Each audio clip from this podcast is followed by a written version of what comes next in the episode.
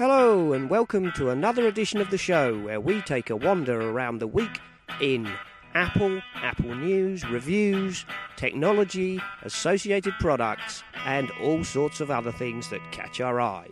This is another episode of the Essential Apple Podcast.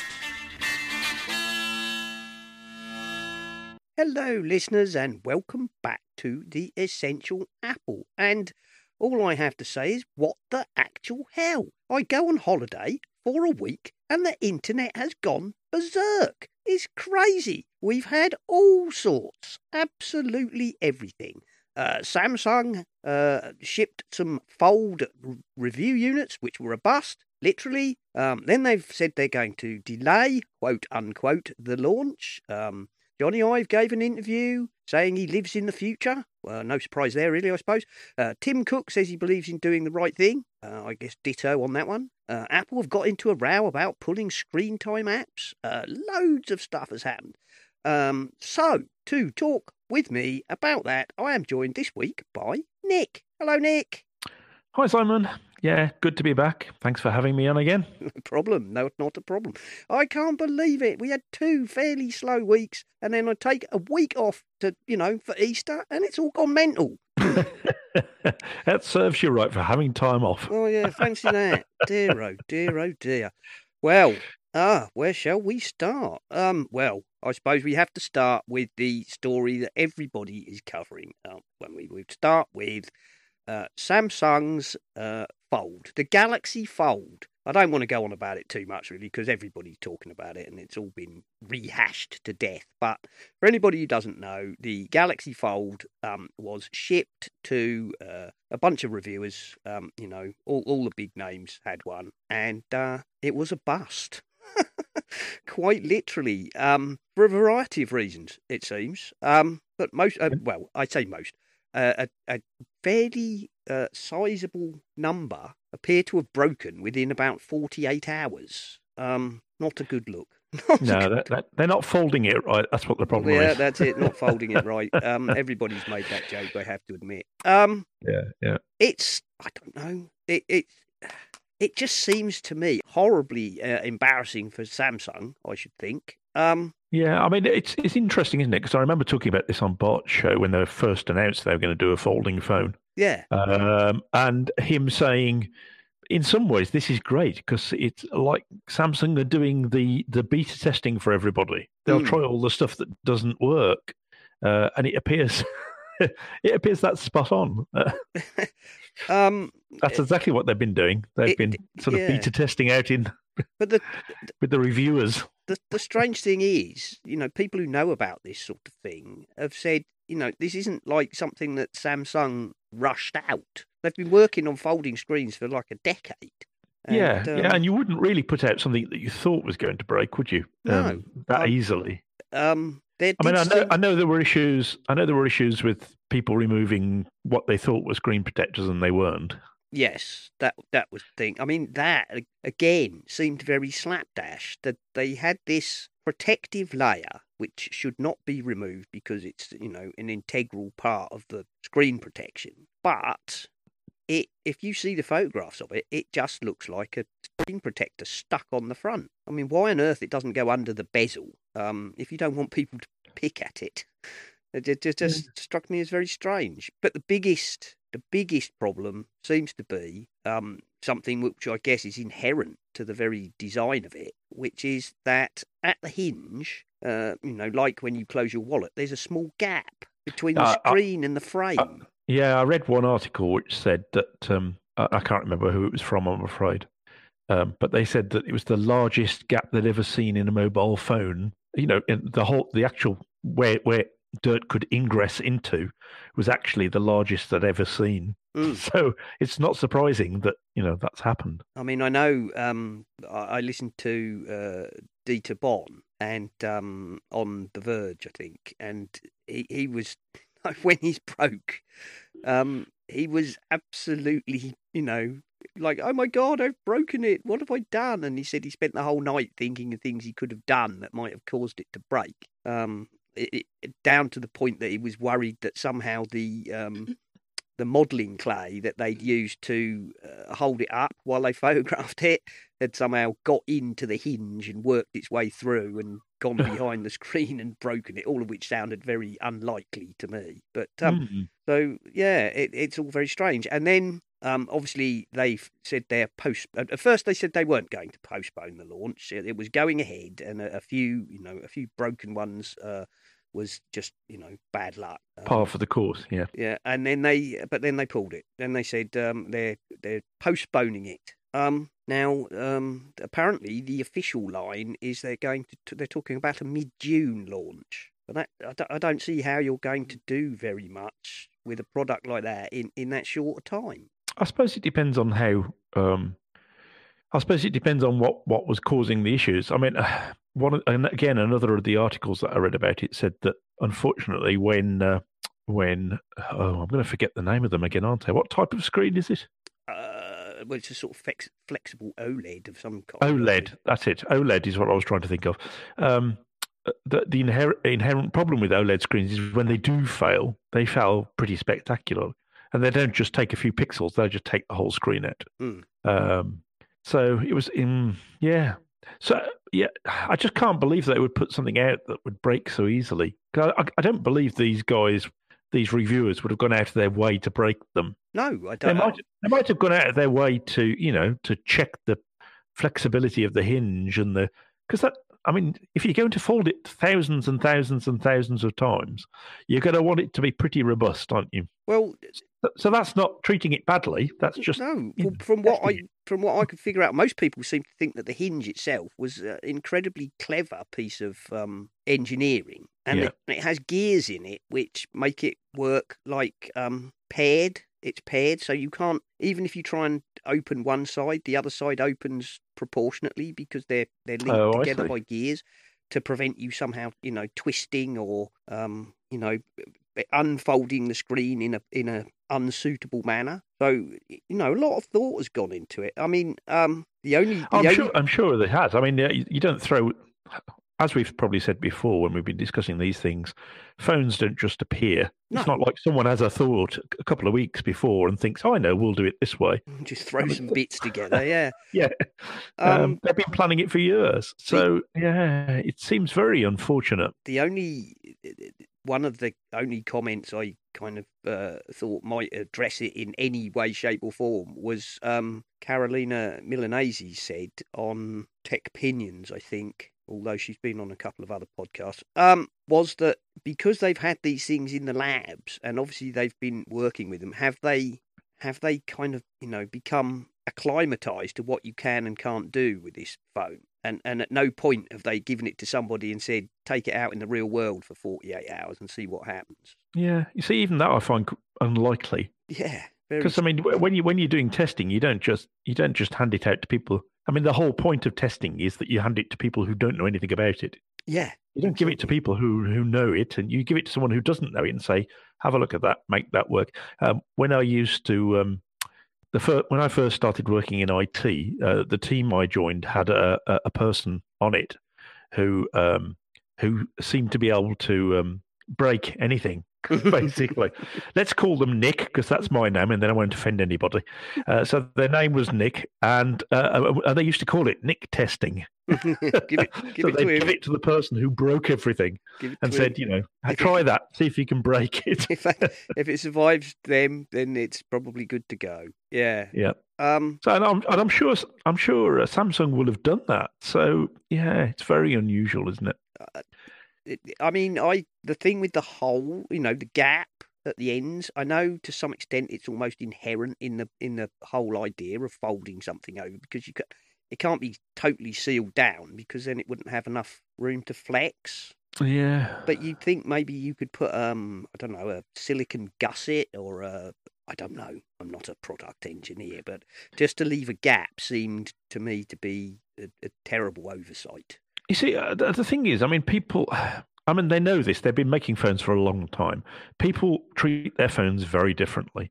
Uh, I remember going in once to buy. Oh, was it a case?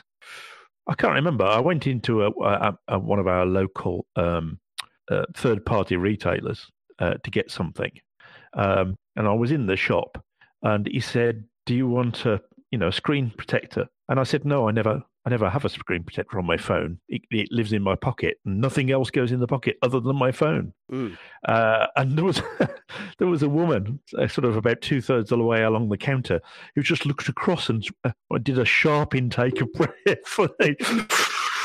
you know, because obviously that's not the way she treated her phone. No, um, I, I, I must admit I've never um, been a fan of screen protectors. Um, no, I've not liked them either. So I do take care of my phones, and I don't put them in a situation where, where they're likely to get scratched. I do, but uh, you know, I do my best. But you would have thought in testing, you would have thought you'd try everything. You know, you'd you'd you'd put it somewhere where you had it in your pocket and in a bag with lots of detritus and yeah.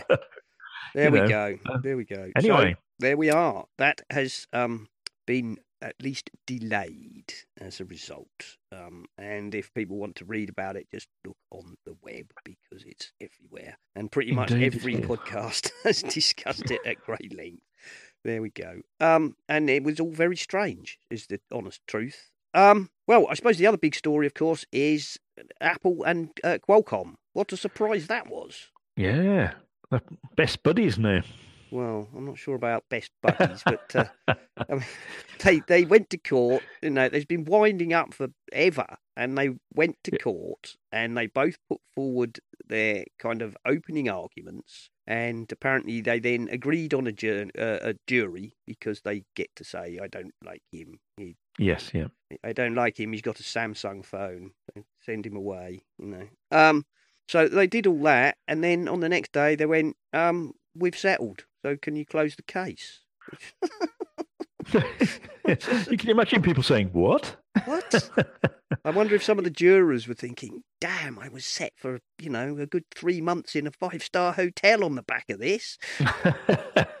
I'm sure the solicitors are kicking them, kicking their own ankles and thinking, "Oh, oh damn! I thought I was made." Yeah, that's it. I thought I was on the gravy train for life, or at least for a few years. Um, that again. Um, and then, of course, almost as soon as that happened, Intel amount, um, announced that they were going to drop out of producing 5G modems. Hmm. Um, it's got to be, it's got to be related, hasn't it? Well, I've heard various takes on it from various people who are, you know, much more involved in these sort of industries than obviously you and I, Nick. And um, yeah, some people are saying that um, you know Intel were not going to be able to deliver a 5G modem in time for uh, Apple's sort of 2020 iPhone. Um, they were not really uh, making a huge amount of progress um, and we're losing interest because there's not much money in it for them, apparently. Um, so Apple apparently had been doing most of the development work on the Intel 5G modems. Uh, so I'm told. I don't know that yeah. for a fact. Um, and the the general consensus seems to be uh, Intel have said, by the way, and I've got a link in the show notes. Intel said that Apple settling with Qualcomm made up their mind that um, it was no longer worth continuing. And and to, to, a certain extent, you can understand that attitude. I mean, it's got to be a huge contract. So yes, yes, you know, it's um, it's like taking the rug from under their feet, really. Um, on the other hand, some people have said Apple must have had, a, you know, a, a good inkling that this was likely to happen. Yeah, I think it's probably a bit of both. And really. then, therefore, they were painted into a corner because the only, you know, Qualcomm that thus were the only game in town, um, and so they didn't really have a lot of choice but to settle, um, so that they would be able to have 5G modem. Um, of course, such you know stratospheric uh, multinational business deals are way outside my uh, experience. I have to admit. No, but I mean, you, in some ways, I mean, you can imagine it happening, can't you? You can imagine um, Intel going into a meeting with Apple, and then and them saying, "Well, you know, you know, we said we could do this, you know, with in a couple of months. Well, it might take us a bit longer. So maybe you know, maybe four, maybe six. Um, well, it might be a year. Hmm, yeah. you know, and Apple just saying, uh, "Okay, we'll have to have a think about this." yeah, and I suspect you know, there's a lot more gone on behind the scenes. I suspect, but I think they're probably all related, almost certainly. Uh, well, we know they're related because it's all about modems. So there we go. Uh, Apple and Qualcomm settled. Um, I'm not sure they're best buddies, but they're at least stop trying to stab each other in the back. Yes, um, a reluctant partnership, maybe. But that, Um, that seems to be the way the business works in these big companies, doesn't it? Really, Yeah. most of their partnerships are fairly reluctant. I mean, they've, um, I believe they've si- uh, signed a six-year licensing deal. That's Um, a long time, really, isn't it? Yes, but they've In- also in, in IT terms, that's a huge amount of time. they also apparently took a full partnership um, kind of franchise license rather than simply licensing the right to do parts of modems or whatever. So it's, Yep. um, it's all very complicated. And if people want to read up, go again, go have a look. I've put some links in the show notes, but there's stuff all over the web about that one. Bart will be having to find something else to talk about now. Yeah, Yeah. oh well, never mind. I'm sure there'll be another one along shortly. A Oh, little well, bit I'm like sure. I'm sure there were some others. I'm sure. I've- I'm sure I saw some this week that I didn't bother to write down. But I think um, Apple. This isn't in the notes, but I did notice earlier today. Apparently, um, I think it was in Australia. Apple have uh, lost the right to um, trademark one more thing. Uh, I'm not really surprised about that. I mean, it's hardly hardly a trademark, is it? Um, Where you suddenly find yourself being sued in the middle of, uh, of the supermarket, yeah. as you say. Oh, and one more thing. Oh, yeah. Um, I wasn't. I wasn't expecting a Spanish Inquisition. yeah, precisely. And um, there, there's also another one about to start. I think something to do with the faulty power buttons on some iPhone generation several back, which has finally come to Ah. come to fruition. Anyway, there we go. So I'm sure I'm sure Bart will have plenty of legal shenanigans to talk about. Um, Uh, while while we're in here, have you got the keyboard story in here? The uh, no, I haven't actually. See, there were so Yeah, many. because that's that, that's sort of a, yet another example of um, Apple not saying they were wrong, but not act, but sort of doing something that makes you think, hmm. Hmm, yes, that Um, is so that's so that's where they've um, where they've actually said to their stores that they need to fix uh, broken keyboards within 20, 24 hours. I think it is, Yeah, uh, I believe Uh, that's what they said. Rather than sending them away. yeah, pref- preferably, um, you know, pref- well, at the moment it's a sort of five to seven working day turnaround, which is, you know, could be uh nearly a fortnight. Yes, yeah, I think uh, the, so. The point before was they were having to send them away to get them repaired, and now they're be, they're expecting people in the stores to be able to turn them around and and, and repair them themselves, which is almost an admission that perhaps they might have had a few problems with keyboards. Yeah, I think so. and as they said, uh, a small number of people are experiencing difficulties with their keyboards, for which we are very sorry. Yeah, Um, and so, yeah, there we go. Uh, no, that's not in the show notes, but uh, yes, that is true. Apple uh, said they were sorry that some people were having trouble with their butterfly keyboards, and they've reprioritized keyboard um, fixing to a one-day turnaround. Apparently, which is a good thing. Well which done, Apple. good thing. Yes, well Yeah. done. Well done. It's a shame. It's a shame that sometimes they have to be um, cajoled, shall we say, Yes. into doing the right thing. Uh, at one time, they always seem to do the right thing without being, you know, asked. But uh, but these days, sometimes they do need a little bit of persuasion. mhm, they do indeed. But uh, Well, I suppose that I suppose that's true for quite a long time, really. When we think back to you not holding it right and antenna gate and all that sort of stuff. yeah. yeah, they've always needed a little cajoling. Well, I suppose no, no, nobody wants to, you know, cave too soon. Uh, no. But at, um, le- at least they've not. At least they've not had the screens fall off or the or break in half or yeah, indeed, or catch on fire, or catch on fire. Yeah. I mean, uh, was it somebody jokingly on Twitter said, uh, "Oh, because that was the other thing talking about that was uh, iFixit did a teardown of a Galaxy Fold, um, and Oh, then yes, yeah, I were saw that. asked, then they were asked to take it down because they had acquired it through a third party, um, and Samsung weren't happy, and therefore they complied in order to protect the third intermediary party. Apparently, Yes, But- my understanding was that they'd basically said they weren't surprised that they were breaking by because of the way they were built. um, several people joked on Twitter, of course, that actually uh, iFixit never meant to do a teardown; it just fell apart in our hands. Which was a little That's cruel. nice. I hadn't heard that. That's it good. was funny, but a little cruel. A little cruel. yes, maybe so. Uh, there we go. Uh, because actually, on the fair side, uh, you know, overall, apparent people were very impressed with the engineering. Just not impressed with the fact that it broke.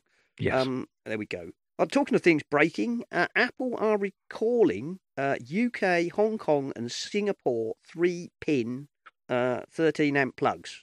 Um, I don't know if you've seen this one. This was on BBC. Yeah, yeah, I did. I'm sure I must have some of these. I've got loads of them. I've got drawers full of them. Nick. I'm not sure I actually use any of them. Well, no, nor do I. Nor I do think, I. I think I must have some.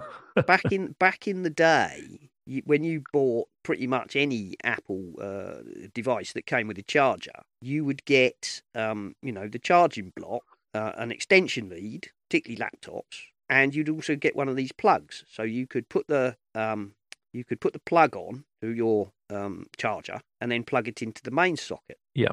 Um, and most people like me, why on earth would you want to do that on a laptop? Because you need usually need as much lead as you can get. So of course they don't give you the um, extension lead anymore, do you? You have to buy that separately. That's Um, right. yeah. I must any- admit, I, I I found it a bit bizarre. Really, I explained it to someone at uh, at work, um, and they said, uh, "And."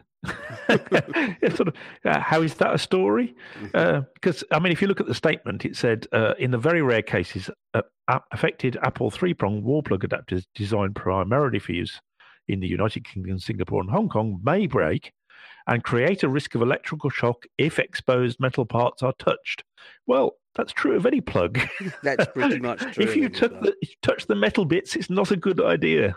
um, as far as the only, uh, I mean, there's only six reported incidents of this happening. So, out of the millions upon millions they've made, um, that's not. Oh, right. Okay. I'm now I'm looking at the article. It says I think the one I looked at yesterday has got this greyish. Yeah, well, they're in the new ones. The ones with the Ah, grey right. insert are the new ones. The older ones, it, it affects. Uh, by the way, anybody listening, this affects uh, plugs manufactured, I believe, between 2003 and 2010. So Okay, so, So- I'm not going to have that many for that period. Actually, That's thinking the- about it. that's the original ones, which are full UK plug height, which is about what three quarters of an inch thick, and Yeah. with smooth sides and uh, a white insert where the, where it goes over the um, metal part on the charger.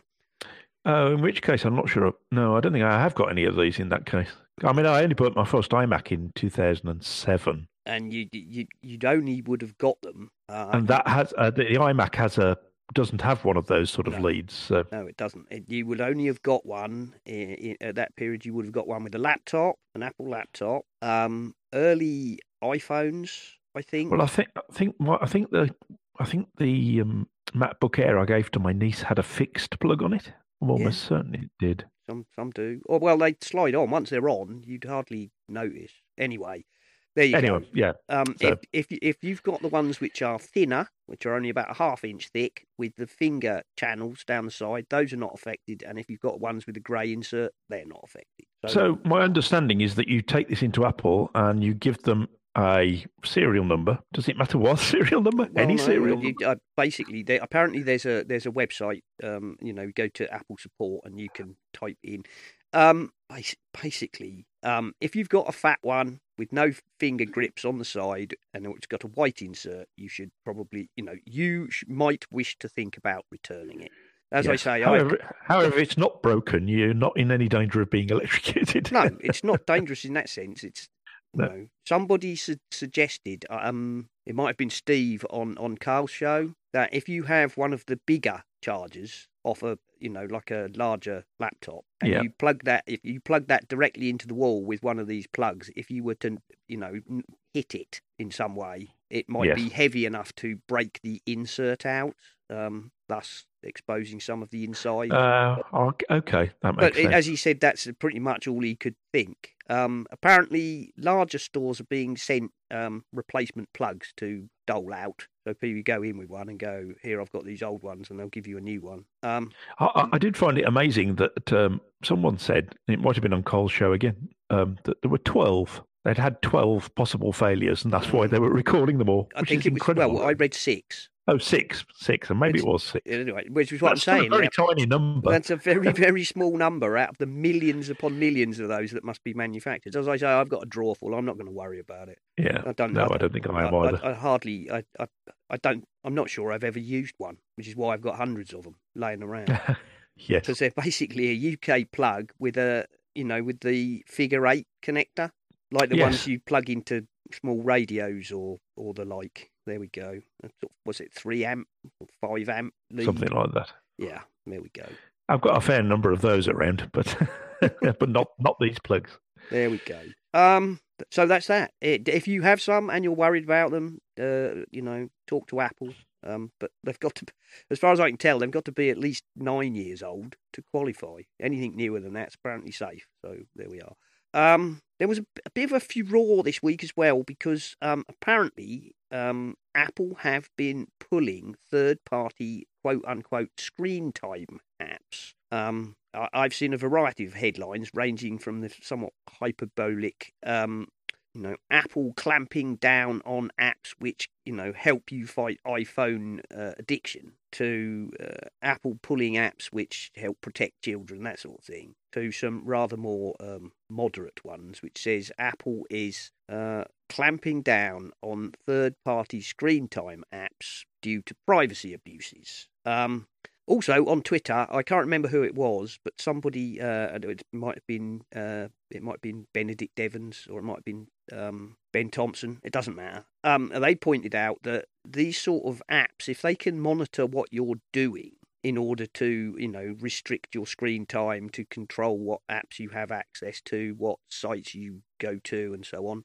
then um, they have to have full and open access to your phone, um, mm. mostly by installing, um, you know, one of these uh, profiles, which means you are in effect opening up yourself to um, monitoring every single thing you do, which is not necessarily a particularly great plan. Um, and also, uh, somebody pointed out, of course, that it's all in the phrasing. Um, an app which protects your children from iPhone addiction uh, could equally be, you know, phrased as um, a creepy app that lets you spy on somebody else and uh, control their uh, yeah control yeah, their device. Um, yeah. You know, a bit like that um, thing that we mentioned before, the um, Saudi Arabia, you know, track your wife kind of apps. I mean, that's you know, we were saying, you know, that's at least to Western eyes a highly dubious proposition. Um, what I mean, Apple are Apple are constantly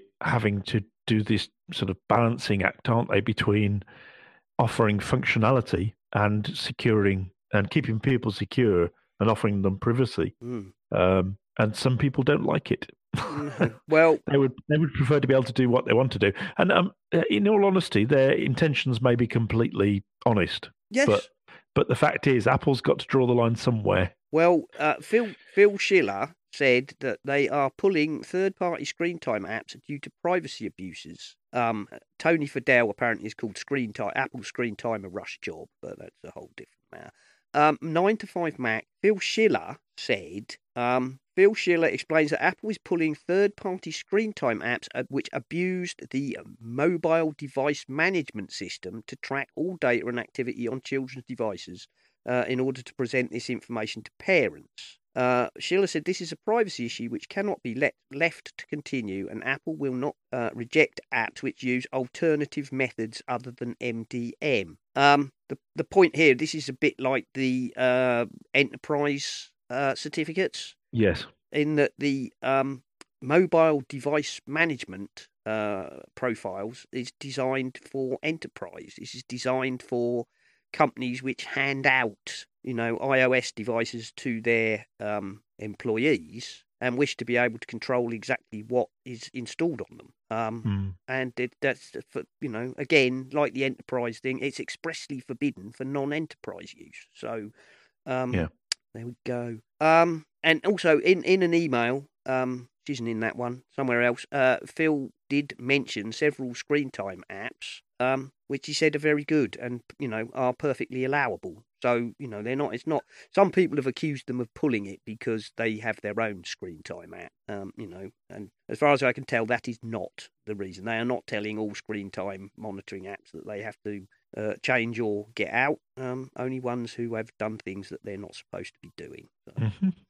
Here we are. Um, I suppose that leads on to this one. Uh, Apple's CEO Tim Cook speaks out about doing what's right despite backlash. Um, uh, Uncle Tim, of course, appeared at the Time, I believe, uh, Time 100 Summit. Um, and there's a link here. He gave a, uh, you know, he was on on stage being interviewed, and uh, he basically said um, that Apple um, believe in doing the right thing, um, and it's about policy, not politics. Um, there we go. It's worth it's worth watching. It's not very long. Um, I'm sure somewhere there's probably a much longer version. The the link uh, I've got here is to Yeah, I like I like the I like this comment. Um, I don't know whether this is an Americanism, but he says that I try not to get wrapped up in a pretzel Mm. about who will upset. yeah, yeah. I think that's the, tied in a knot. I guess that's the uh, Yes, the yeah, yeah. English equivalent thereof. Um, yes, it, it says. Uh, no, Cook said it's. Uh, I, we are a deeply free person in mindset, but he believes that the tech industry needs to be regulated. Um, the tech industry is facing intense criticism over sharing of vast troves of customer information, which, of course, Apple can, on the whole, say that they don't do. Um, and he uh, uh, also apparently has indicated that Apple are looking to do much more work uh, in the healthcare side of things. Um, there we are. So uh, that's worth looking out if you want to hear what uh, what Tim Cook has to say. He- I have to say, um, he seemed, you know, sometimes when you listen to Tim Cook, he he you feel very much that he's reading off a prepared statement. Um, in this, he seemed quite animated. I, I got the impression Yeah. that he was speaking. It's obviously fairly- something he cares about a lot, doesn't it? I, I think it is. I, I you know, as he, Yeah. he, he said, I watched it, and um, he said, for example, we try not to comment on things where we don't feel we have any standing. Um, by that, he said, but, what I mean by that is, you know, we don't want to just be talking heads, spouting opinions, and adding to the Mm. noise. So, you know, the things that we comment on, we we are things that we feel we have something to contribute, be it, you know, the environmental side or, uh, you know, personal privacy or and the like. Um, Talking about healthcare, I bought myself a Qardio blood pressure monitor. okay, It's cool. It's very simple to set up. You just pair, pair it with you hold the phone near to it, and it sort of pairs Bluetooth, and um, and and then you just set it off from your phone, and it measures your blood pressure. Very cool. very So if anyone's thinking of buying one, I think I, I think I got it for eighty three quid or something like that on uh, uh, Amazon. okay, well, Uh, uh, uh, and if you if you need to monitor your blood pressure, of course. um, uh, then then then then it's uh, yeah, it works, and that's all you want from those sort of things. Really, you want to slap them on, get it done, yeah, and go do something else. Very much so. Very much so. Uh, well, if you've got a link for that, Nick, put it in the put it in the show notes. Oh yes, I will do. I'll sort it out. We'll put it in the we'll put it in the worth of chirps. Um. So what else has happened? Um. There was a small bug apparently in the iOS App Store, which was um preventing people from updating or purchasing any apps. Apparently, they were getting stuck in a um you know confirm dialogue loop. Oh dear, Uh, that's didn't- good for Apple, is it? No, it didn't affect didn't affect uh, everybody, and uh, apparently they patched it quite quickly. But um, there's a link Yes, here. I can imagine they'd be running around like headless chickens to get that one fixed. Yes, That's um, their revenue, not what. yeah. People were Yeah. apparently being presented with the, you know, such and such, and after they clicked "I accept," it would simply pop back up again, preventing them. And the only way out, basically, was to cancel and close the uh, App Store app and go about your business. Um, Ah. Yeah, so there you go. That was, uh, but that was fixed. That was fixed uh, with you know uh, at the back end apparently. Um, there we go. Uh, what else? Uh, this this one this one was uh, this is sort of a Apple related as it were.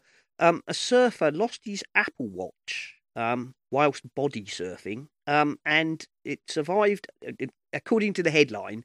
Survived six months at sea. That's uh, again a somewhat uh, hyperbolic statement, I would say.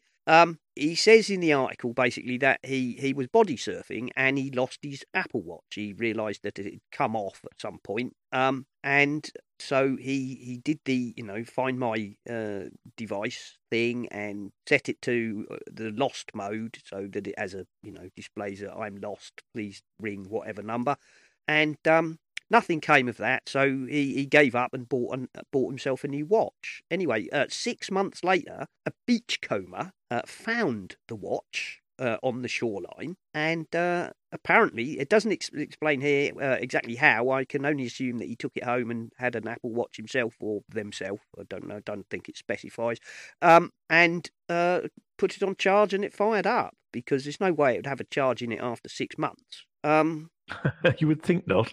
uh, no, you would think not. Anyway, however, they then contacted the you know the surfer, and he was reunited with his watch, which is apparently still working perfectly well. Um, he described it as having a slight haze on the screen, um, but otherwise being relatively unharmed. So That's uh, pretty amazing, isn't that's it? pretty good. Although, Uh, um, yeah, I, if if it had actually physically been at sea, I mean, saying it had- it had been six months at sea makes it sound a little bit like it had been, been off on an adventure. um, and this this one's particularly uh, particularly for Alistair. Um, I, I reckon what happened is it fell through a small wormhole in space to go and live a total Apple Watch orientated lifestyle, um, and probably ended up driving a limousine for a, a family of cheap um, green retractable pencils. Alistair will know what I'm talking about. I'm I'm pretty sure that um well I mean I don't know nobody knows but I suspect that what actually has happened is that yes it fell in the water it spent some time in the water uh, I mean you know Apple say they're not waterproof but they're pretty highly water resistant yeah, that's right. I um, mean, you can sw- swim, then, can't you? yeah yeah. and you know I don't know how deep the water would be where this guy was surfing um and then I suspect that uh, it was washed up on the shore by the waves and then probably spent quite a lot of time buried in the sand um Yes, yeah, I think there's a good chance that's the case. But the fact that it survived and it's working again yeah, is a good. I mean, that doesn't mean that it had a good donkey in seawater twice a day, does it? You know. Um, but somebody picked it up, and uh, as I say, apparently the screen is a little bit hazy, which wouldn't, which I suspect is as much sand abrasion as anything else, um, and some salt ingress there therefrom. But there we go. So there you go. It uh, it survived six months, uh, at least, at the very least, on the beach, and was returned. To I. I remember seeing an, uh, uh, some time ago. Um, there was a video of uh, someone um, filming seagulls with a GoPro, and one of the seagulls decided he, it would take the GoPro, Uh, Yes. but it carried on carried on filming while it, it sort of took it a little way away, and then he dropped it on the ground and jumped on it a bit. yeah, I saw that. I saw that. Yeah, it snatches the GoPro, flies away, and flies off, and then it's like a pecking at it, isn't it? That's right, and you could just see someone running in the distance. in the Background running towards it. Get off my camera, you thieving seagulls. Yes. Um. And uh, I. That's not the first. Uh, similar story was Buster Hein of um Cult of Mac. Um, on the Cultcast, he he does a lot of uh cliff jumping. oh right, yeah. Yes, in um, you know, in America, he's keen to go out into the desert and jump off cliffs into uh, pools of water, whatever floats your boat. Anyway, uh, Indeed, indeed. Good luck to him. whatever. Um, and he lost um he lost an Apple Watch doing that. Um, and it was returned to him several weeks later when somebody found it in a creek running out of one of the pools that he jumped into. Um, still working apparently. So Wow. although he's lost more than one. He's lost more than one watch doing that. You would think that he might have learned either not to use his watch while jumping off cliffs or to get a strap with a rather more secure fastening. Yes, indeed. I mean, once you could forgive, uh, sort of second or third time, perhaps that's not a good idea, Buster. There we go. oh dear. Ah, um, Apple apparently poached Intel's lead 5G in- engineer in February to expand its own smartphone modem team. Um, this kind of ties up with the whole Apple Qualcomm um, settlement was influenced uh, Intel to bail out. Um, Mm. There's not really a lot to say about that. Um, apparently, they poached a leading 5G engineer from Intel, which probably means that they were already aware that Intel was not going to deliver the goods. Ah, there. And I think that's pretty much all of the Apple stories. Oh, well, we've got um, uh, Apple's Jony Ive um, was uh, interviewed by Document Journal, apparently, along with uh, Kim Jones of Dior. Um, I won't really go into that. If you're, there's a link in the show notes. It's um, an interesting read. Uh, writing's a bit airy fairy, to be honest, but um, quite interesting to see what Jony has to say. Uh, he's as vague as ever. he doesn't let anything on. Um, yes, I mean, if you understand what this paragraph means, you probably get get get a lot out of it. So here's a paragraph for you: we we remain physical beings in a physical world. And I'm shocked at how much work is done with little understanding of what's physical and what's three dimensional and what's real. So there you go. Um, the biggest takeaway that most people got of it is uh, Jony Ive says he feels like he's living two years in the future. Um, that's because you are Jony. Yes, he probably is. He's designing stuff that will come out later. Yes, Of course he is. You know, he's got an Apple Watch Seven. We know that. You know, stupid. of course, he lives two years in the future. Ah, there we go. But it's, it's it, if, yeah, if you can um, if you can get over the somewhat airy fairy writing, it's uh, it's not a bad read. Um, right. Well, there's no um no John's Hardware store uh, from Nemo uh, this week because uh, Easter and uh, Passover have disrupted the delivery schedule to the hardware store. So um, I don't know. What should we press on a little bit more? What else have we got? Um, Overcast have now um added support for sharing of clips. Um, so you may have seen if you go on Twitter that uh, short clips of podcasts are now cropping up with regular uh, frequency. I'm sure the novelty will wear off, but um, there we go. That was Overcast. They've added that. Um, it's, still, it's good. It's still being developed. yes, oh yes, Marco Arment is always uh, you know messing about with it, adding features. Um, this one caught my eye. Nick, um, we accidentally created a wonder material which could revolutionize batteries and electronics. Um, Oh, the number of times I've heard that said over Well, the last few years. indeed, indeed. But this was an interesting re- read. Um, they, uh, I forget exactly what they were trying to do. They were trying to make sheets of some kind of phosphorus-based material, I think. Um, we were trying to separate layers of phosphorus crystals into two-dimensional sheets. as, Instead, as you do. yeah, as you do, um, obviously.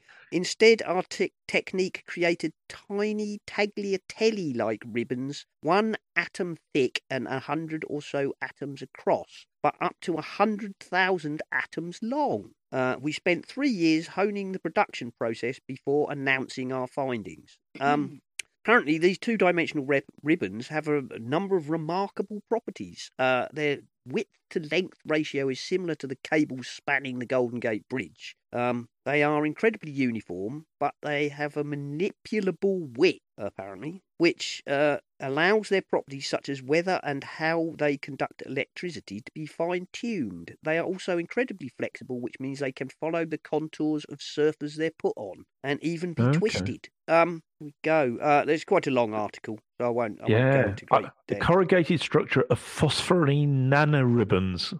That's Mm, that's a cool name. Isn't it? Means that the charging ions that power batteries could soon move up to a thousand times faster. Well, that's important because one, one of the problems we've got with with current battery technology is that uh, you you can't charge things really quickly uh, because they just get very hot. Yes, this that is true. Uh, and you just have to try, desperately try and keep them cool. Whereas if you can actually make the make the ions move more quickly um, Yes. Uh, within the material, This yeah, would mean a significant decrease in charging time and an increase in capacity of approximately 50%.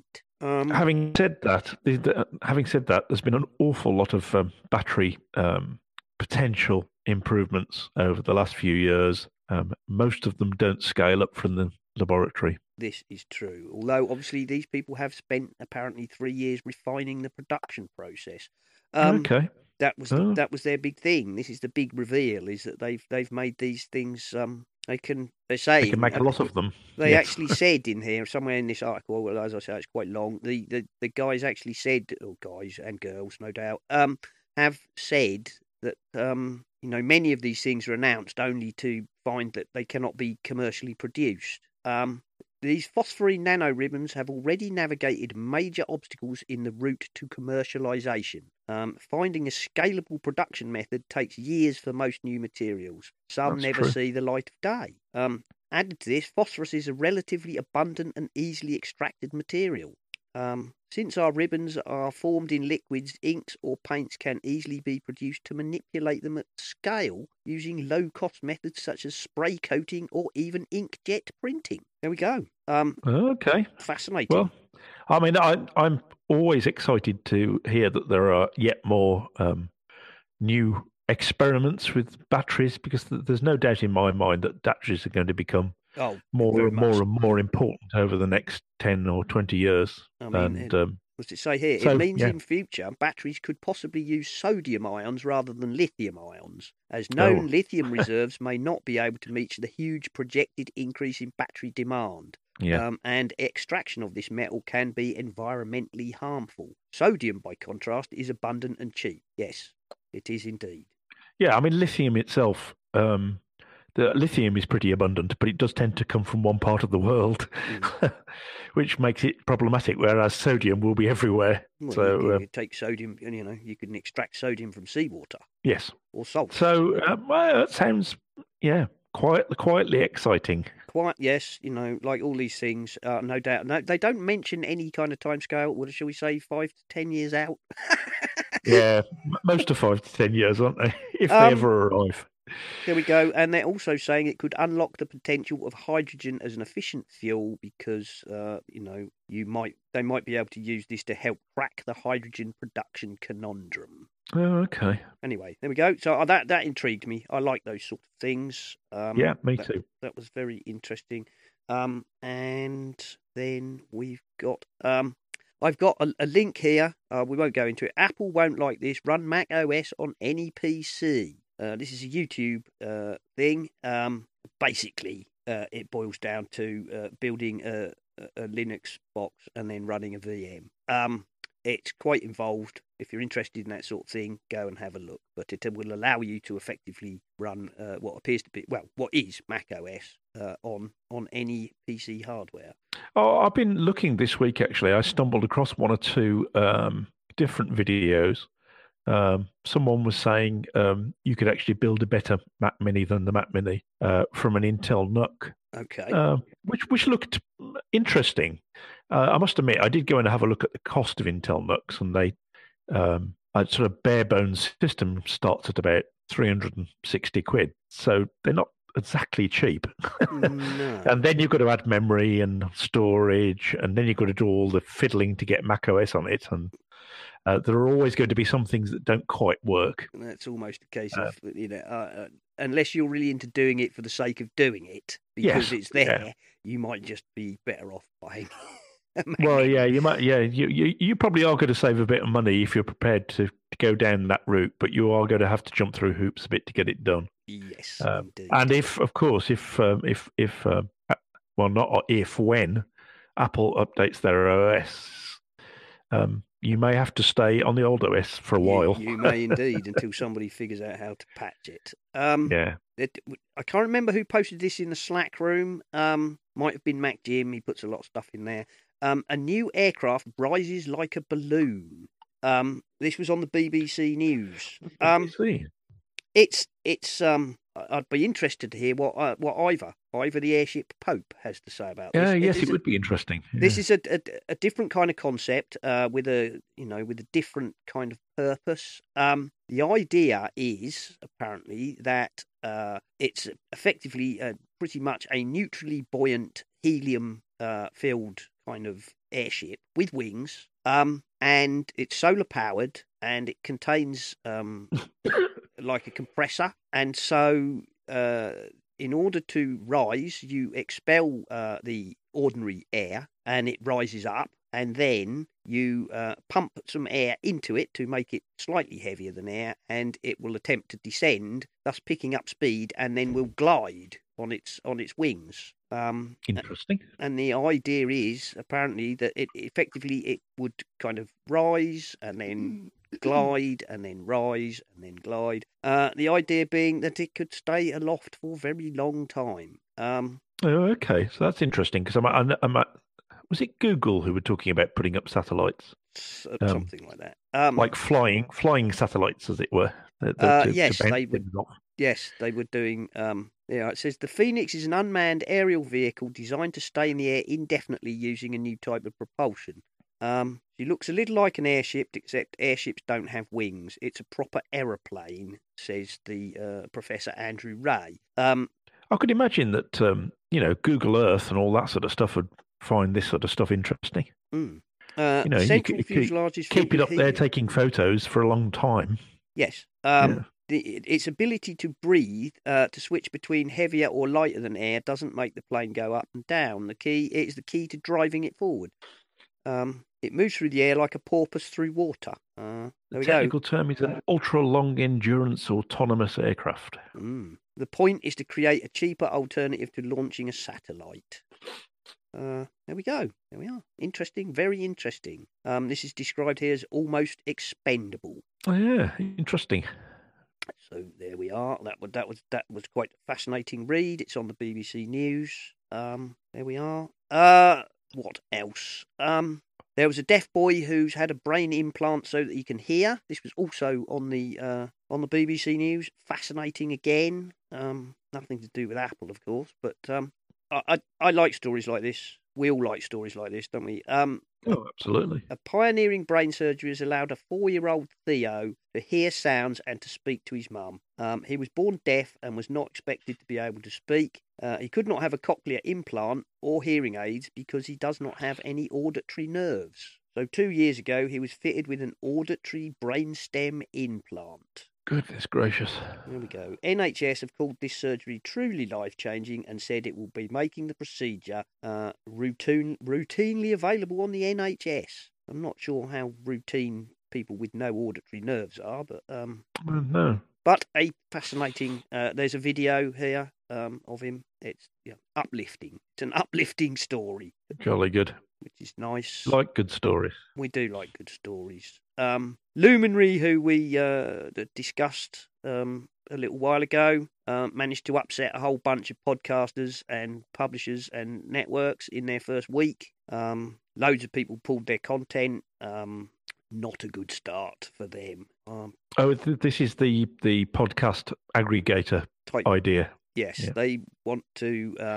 They've got a. They wanted to have a load of um, kind of exclusive material, and then to uh, aggregate a lot of other material which you can listen to for free. Um, and the idea being that you would then be, ent- you know, enticed to give them money to listen to the um, exclusive material. Um, but they, you know, uh, the Spotify uh, group, so that's Spotify itself and Anchor and what was the other one? Something else. They they weren't going to be on it, and uh, several you know really big um, groups uh, of uh, publishers have uh, pulled their material. A lot of uh, independent people were unhappy because apparently they were using a proxy to uh, pull people's requests. Um, so all in all, a pretty poor start for them. Yes. Um, there we are. Uh, links in there from The Verge. Um, some of it maybe they can fix. Some of it maybe not. Who knows? Uh, we're not keen on that anyway. We're not keen on the whole No. luminary thing. Um, did you know? Did you know this one was a sort of um little uh, you know piece of fluff? It was 20 years ago that Microsoft changed how we mouse forever by uh, this. They, it wasn't the first, but they brought out um their um optical mouse. Oh, right. Okay. No, I didn't know that. It was uh, this is on Gizmodo. Um, Twenty years ago, Microsoft changed how we mouse forever. Um, April 1999, Microsoft introduced an update to its IntelliMouse line of input devices. It didn't look much different than its predecessors, had a few buttons and a scroll wheel, but it introduced a technology to the masses that brought an end to the prehistoric days of cleaning dirt and grime out of your computer mouse. Trackball fluff. Yay. Yay, yes. Um, so there we go. Uh, there's a piece here with this bloke uh, reminiscing uh, about how he bought one and it was expensive, but it changed his life, basically. Um, and as he says in his article, they weren't the first people to do it, but they were the first people to launch a relatively affordable um, optical mouse, which didn't need a special mat or any other kind of uh, shenanigans. It's one of those things that it's one of those things that always amazes me, you know, when you think back, when you when you're old enough uh, to remember back quite a long way. um, it is just how many of these things we take for granted now. You Uh, don't even uh, think about it. There you? might only be small inventions, you know. Uh, uh, you know, we were talking about that battery thing. Uh, that could be huge, um, but but vast majority of people will just know that their batteries have got better. Yes. Um, but they, they, you know, it's it's all those little things that change um, that just become part of your life. I mean, look at the iPhone. Mm. Uh, I yet again found myself watching the Steve do his thing on stage, introducing the original iPhone uh, this week. Oh, yes. I, I don't know how I stumbled across it. I thought, oh, maybe I'll watch it one more time because it is fun. It is a good. Um, Are you getting it yet? Yes. uh, but yeah, it's uh, it's amazing how all these little things uh, go by, uh, and they become just part of our everyday lives. Yeah, you don't even you don't even really notice. It's, it's often only in hindsight that you can see Yeah, how much absolutely. things have yeah. changed. Yeah. Because I haven't got a mouse on my Surface here. I use a trackpad. So Yes, well, that of course is the other thing. You know, mice are now, you know, very much a, a desktop thing now. Aren't they? uh, yes, very much. Yeah, very much. There we are. Um, what else have we got? Uh, we've gone, a decent amount of time, so I think we'll skip uh, skip forward a little bit. Uh, Facebook unintentionally. uh, Can you hear me air quoting here? unintentionally uploaded the email contact lists of 1.5 million users. Uh, I can hear them saying now, "Whoops." whoops, sorry, I don't know how that happened. no, I just Um, click this button here, and it. Uh, uh, I don't. Well, so I, I, I can't remember. I might, it might have been the Verge cast. They had their um, you know, list of topics for the for the Verge cast, and it was like topic one. I don't know, uh, you know, the Galaxy Fold. Topic two, something else. Topic three, something else. Topic four, uh, Facebook. Am I right? So we're just going to have that as the standing last uh, item where we just go and Facebook. Am I right? there we are. So um, again, digital trends. We've got a piece. You know, Facebook unintentionally uploaded the email contacts of 1.5 million users. Oops, Ah, well- sorry. well done, Facebook. Yeah, don't know how that happened. Um, this isn't in the show notes, but apparently, for those who could bear it, um, Mark Zuckerberg now has his own podcast. Really? Yes. Um, and it's called That- something should be interesting. stunning, like talking technology and something with Mark Zuckerberg or something. Um, and uh, uh, one there's a you'll find it if you search for it. There's uh, an article. We listen to Mark Zuckerberg's podcast, so you don't have to. Apparently, the first one ran to nearly three hours long. Goodness gracious. So uh, there you go. If you if you think that you could stomach three hours of Mark Zuckerberg talking, uh, go ahead. Even you and I don't. Even you and I don't go that long. No, we do not. No, we don't go that long. I'm glad to say we We don't. try. We've tried, but we did. No. Um. Okay. Uh, apparently, watch out for this. Trend Labs Security Intelligence blog. Um. There's a window where it's, it says Windows app which runs on Mac downloads info stealer and adware. Um. Oh. This is not strictly. Uh. It's not strictly true in in the thing. Um. Some dodgy downloads from um. Shall we say less than reputable sites. Uh. Right. pirates um, have been found to uh, download, you know, uh, circumvented apps. Say no more. Um, but uh, researchers have found within the uh, package a .exe file, and of course, a .exe is uh, Windows only. But uh, it would appear that this is merely to uh, help it evade detection, and it uh, contains um, code which can be executed on your Mac and will then download nasty things. Um, Oh, right. Okay.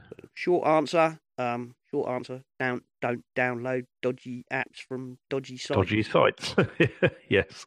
You know, if you want, you know, if you want something, go to a reputable site and uh, you know get hold of it in the proper manner. Um, and Proton Mail uh, now is now offering epileptic. I believe that's a is it uh, epileptic? I don't know. Anyway, curve cryptography for advanced security and faster speeds. Oh, elliptic. Elliptic. There we go. Elliptic curve Elliptic curve cr- cryptography. Um, I've turned it Uh, on. cryptography. cryptography. cryptography. Anyway, anyway, I don't understand how it uh, works really. I I No, read it. I read me. the I read the article. Um, it's clever and it's quicker and more secure and all the rest. So I've turned it on. Let's put it that way. If you're interested, if you're a Proton Mail user, follow the link, follow the instructions, turn it on. Um, and that's pretty much it. Uh, the worth of chirps, uh, apart from Nick's blood pressure monitor, which he will send a link for later. Um, I found a site for ethical alternatives and resources. Um, this is an open list of resources for ethical living, from browsers, books, TED Talks to applications. And it's at ethical.net. Um, there you go. Go take a look. If you, uh, you know, it contains all sorts of things uh, browsers, uh, various apps, things, you know, um, some of them, I mean, obviously, quick look here. You've got Firefox, Tor, Brave, Vivaldi, uh, search engines, um, email services. Some of them are, you know, ethical because they are products which, uh, for example, we have an email service here called Runbox. Uh, this is an email service which is powered purely by hydroelectricity, apparently. Mhm. You know, if you if you're worried about that sort of thing, um, there's a lot of uh, items in here, obviously, which are about security, uh, zero carbon hosting at no extra cost. Um, this is a company called Netcetera, all that sort of thing. All right, uh, GreenNet, a not-for-profit collective offering hosting to supporters of the environment and human rights, for example. Um, whole load of things. Go take a look. You might find uh, you might find something that appeals to you if you're interested in that sort of thing. Um, there's a free app to strip away all the junk uh, from the Gmail uh, web interface. Um, and uh, this comes from uh, a former Google chief designer, as it happens. Um, uh, what's his name? Um, Simplified Gmail is an extension for Google Chrome. So, you know, you've got to be happy using Google Chrome and Gmail, obviously. Uh, it was created by Michael Leggett. Uh, he was the designer at Google for a period of time. He co founded Google Inbox, um, which was an alternative email app which Google have just shut down. Uh, and its local, uh, loyal and vocal user base were not pleased. Eh, the donkey, he was not Mm. pleased. Um, right, the simplified, simplified Gmail extension is quite simple. It was designed to strip away all of the UI elements that many deem to be clutter, leaving users only with the pieces of the Gmail UI which they need.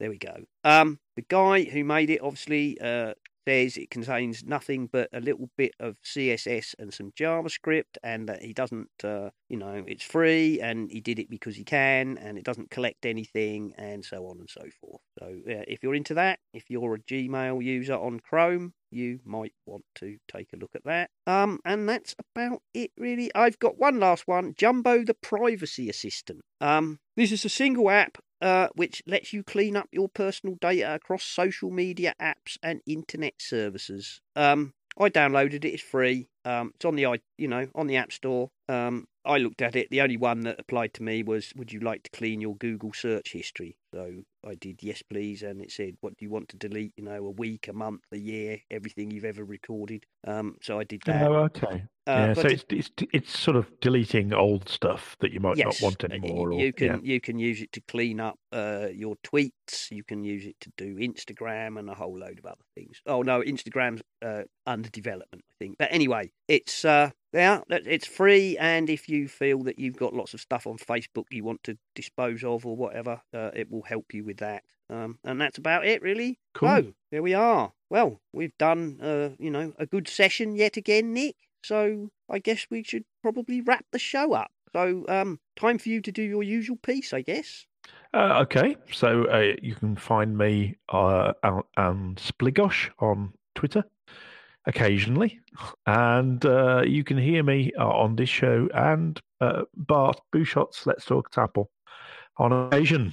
Excellent. Um, I am, of course, on the Twitter as at Serenak, and that's S E R E N A K. Uh, you can find the show as at Essential Apple. Um, all our stuff is over at essentialapple.com. And uh, if you listen to this show but haven't been to the website uh, recently, do go take a look. We've had some very interesting posts uh, lately. We've had uh, a variety of reviews by uh, Mac Jim. We've had some nice infographics uh, as guest postings from uh, a nice uh, lady called Ellie Summers. We've had um, a hundred plugins um, from uh, Skylum. They sent us a list of a hundred plus Photoshop type plugins. Uh, I published that. Uh, there we go. Uh, thank you as ever to all the uh, you know people who support us by Patreon or otherwise. Um, thank you to the Slack room. If you want to join the Slack room, follow the link. Um, because half the stories come from the Slack room, let's be honest. And I think that's probably enough. So uh, until next week, I think we'll say goodbye. Bye bye. You've been listening to the Essential Apple podcast. And I'd like to say if you enjoy the show and would like to support us, feel free to go over to the website essentialapple.com and you will find links to both Patreon and the Pinecast Tips Jar, where you can make a donation towards the costs of the show. Uh, or even if you're really keen, you could set up a recurring payment. And thank you very, very much to all the people who already do support us. We really do appreciate you very much indeed. This show is, of course, part of the My Mac podcasting network, where you can find a variety of other shows like the My Mac podcast with Guy and Gaz, the G Men, Tech Fan with Tim and David, the Nintendo Club podcast, the geekiest show ever, the Three Geeky Ladies, uh, Bart Busschots and his wonderful Let's Talk Apple, and possibly some more that I forgot. So why not go over to mymac.com, take a look at the available podcasts, and take a listen.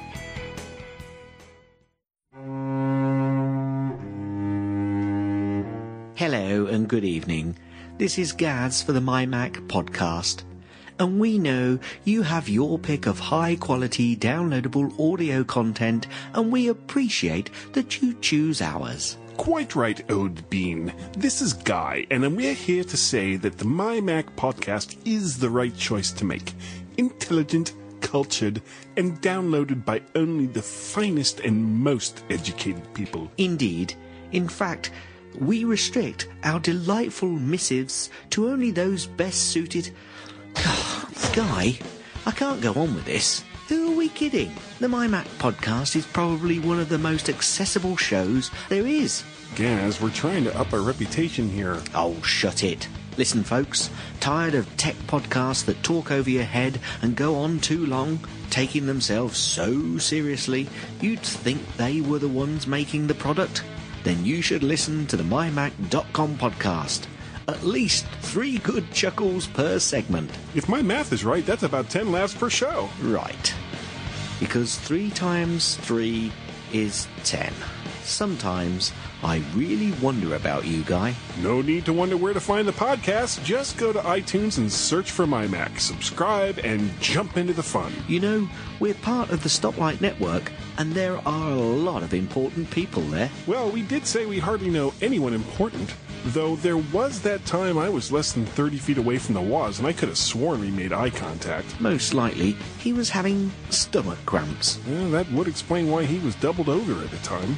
The MyMac.com podcast. Enjoy it over a cuppa.